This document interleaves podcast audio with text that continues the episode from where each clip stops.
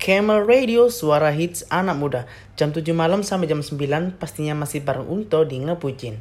Tadi Unto udah kasih tunjuk kamu dua tips pertama tentang mencintai diri sendiri generasi Camel. Nah, nggak kalah pentingnya dari dua tips tadi, hal ketiga yang penting kamu lakukan untuk mencintai diri sendiri yaitu memaafkan kesalahan diri sendiri. Generasi Kemal pasti tahu nih kalau nggak ada manusia yang sempurna. Manusia yang sempurna justru adalah manusia yang punya kelebihan dan kekurangan. Jadi, sangatlah wajar kalau kamu pernah melakukan kesalahan. Berdamailah dengan diri sendiri dengan berusaha untuk memaafkan apa pun kesalahan yang kamu lakukan di masa lalu. Ingat generasi Kemal, kamu hidup pada hari ini dan di masa sekarang. Kamu akan melangkah ke depan bukan kembali ke belakang. Jadi terimalah kesalahan masa lalu yang tak terpisahkan dalam hidup sebagai sebuah pelajaran agar nggak terulang lagi. Terus berbijaksanalah untuk memperoleh tinta biru di kehidupan generasi Kemal. Dengan penerimaan diri seperti ini, kamu bakal lebih tenang dan bahagia menjalani kehidupanmu. Nah, sebelum untuk lanjut putrin lagu, ada lagi nih tips keempat generasi Kemal, yaitu berani berkata tidak. Kalau kamu adalah orang yang sulit menolak permintaan orang lain, Pasti kamu adalah orang yang sering kewalahan dengan tumpukan tugas yang bukan kewajiban kamu generasi Kemal. Memenuhi permintaan orang lain memang tidak salah.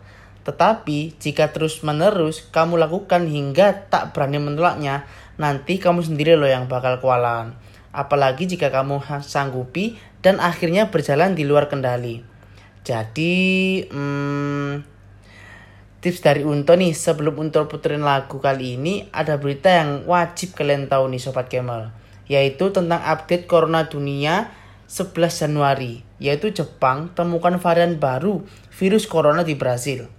Kementerian Kesehatan Jepang mendeteksi temuan varian baru virus corona dari empat pelancong yang berasal dari negara bagian Amazona Brasil nih Sobat Kemal. Seorang pejabat Kemenkes Jepang mengatakan para peneliti tengah mengkaji efektivitas vaksin COVID-19 terhadap varian baru dari Brasil itu. Varian baru tersebut berbeda dengan varian yang lebih menular. Yang pertama kali teridentifikasi di Inggris dan Afrika Selatan. Pada saat ini belum ada bukti yang menunjukkan varian baru dari Brasil itu memiliki tingkat penularan tinggi. Kata Takaji Wakita, Kepala Institut Penyakit Menular Nasional. Empat pelancong dari Brasil itu tiba di Bandara Haneda, Tokyo pada 2 Januari 2021.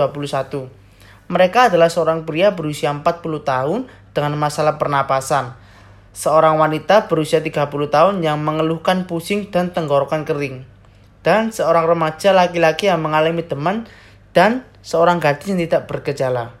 Nah, berikut beritanya ya.